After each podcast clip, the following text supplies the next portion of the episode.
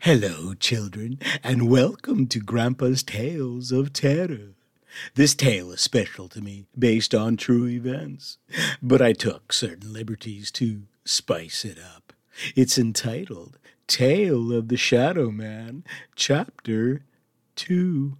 Now close your eyes and let your imagination carry you into a world of fear and horror. there once was a little girl whose name was Emery. Her birthday had just passed, celebrating the transition from nine to ten years of age. She lived with her loving parents in a quiet suburban neighborhood. She had a lot of friends who lived in the neighborhood. All day long, she would get together with them and play.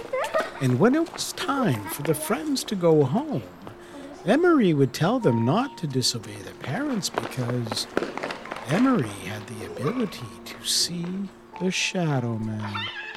She discovered that she could see him at a very young age. Shadow She tried to tell her parents about the man that she sees, the one with the stovepipe hat and gangly The fingers shadow with long yellow nails.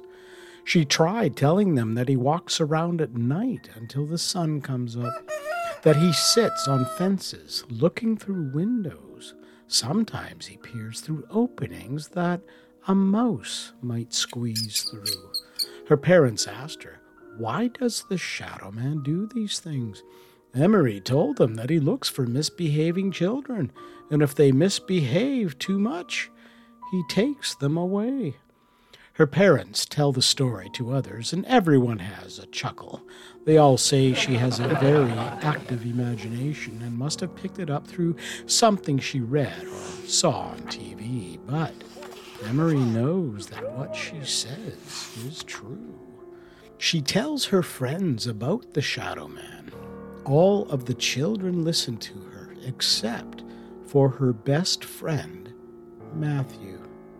Now, to get one thing clear, Matthew is not a bully. Oh, no. He is very likable. But when it comes to listening to his parents, that is another matter. Is it perhaps he takes after his dad so much, who is somewhat assertive? What? Or his mother, a bit stubborn and takes her time? Or a combination of both? Anyway, he is a very good friend to Emery, more like a brother. But as mentioned, he listens to his parents eventually, complaining, of course, says no quite a lot, and doesn't go to bed right away, but stays up doing things that he says are more important. Emery has told him about the Shadow Man numerous times, but Matthew doesn't believe her. It's a nursery rhyme and nothing more. As the summer passed, the days started getting shorter and shorter. Once everyone was back in school, Emery was starting to get glimpses of the Shadow. Sometimes just his shoes or his stovetop hat. As the nights grew longer, she was seeing him almost every week. Sometimes she wonders if he can see her. She doesn't think so because he has never, ever looked directly at her. Emery mentioned this to her friends that he was back, especially to Matthew. Matthew just shrugged his shoulders and smiled. She wished Matthew would take her seriously.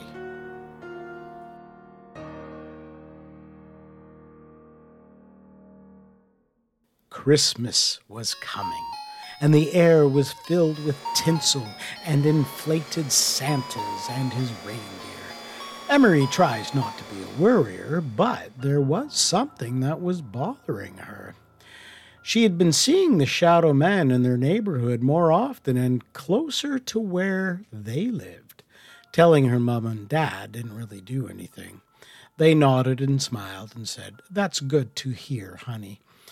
Emery wanted them to believe her so much because she has never told a lie or made up stories.